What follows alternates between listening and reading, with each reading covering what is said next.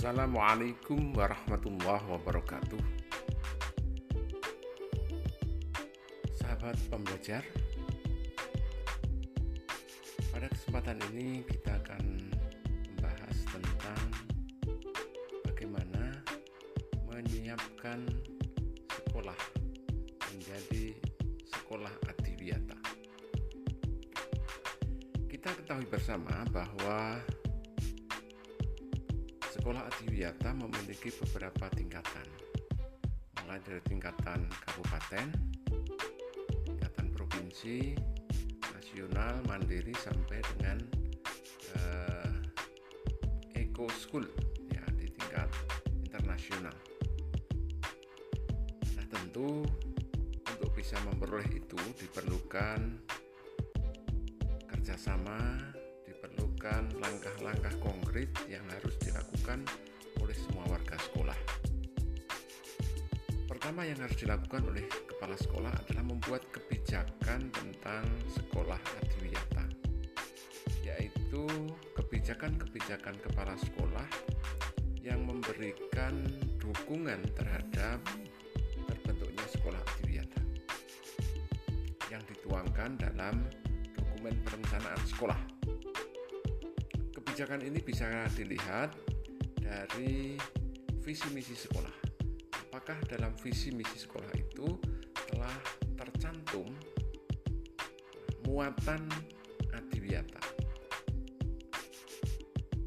Apabila belum, maka visi dan misi serta tujuan sekolah perlu dilakukan revisi di mana di dalam visi, misi dan tujuan sekolah itu telah dicantumkan keberpihakan sekolah terhadap pengelolaan lingkungan yang baik.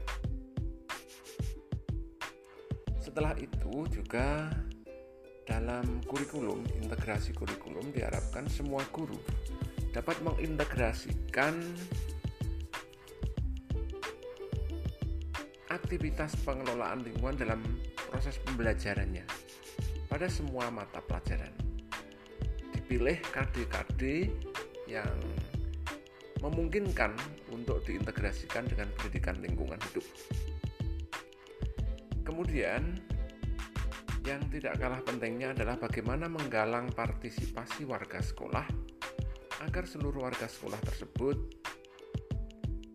aktif untuk melakukan aktivitas yang mendukung terciptanya lingkungan yang baik dimulai dari terciptanya kebersihan sekolah, terciptanya sekolah yang hijau, sekolah yang bebas dari uh, plastik yang minimal penggunaan plastik, sekolah yang uh, tata airnya bagus, sekolah yang sehat,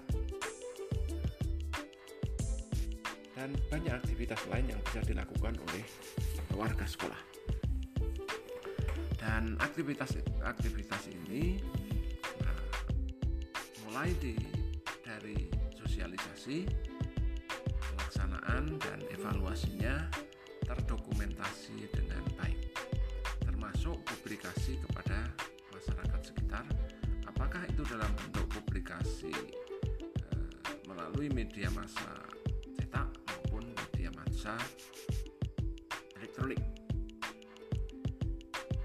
kemudian sarana prasarana sarana prasarana yang mendukung kegiatan adiwiyata jadi empat hal itu yang perlu disiapkan oleh sekolah yaitu kebijakan integrasi dalam kurikulum menggalang partisipasi dan yang keempat adalah uh, sarana prasarana yang mendukung adiwiyata silakan dipersiapkan sekolah kita masing-masing agar sekolah kita menjadi sekolah hati biasa.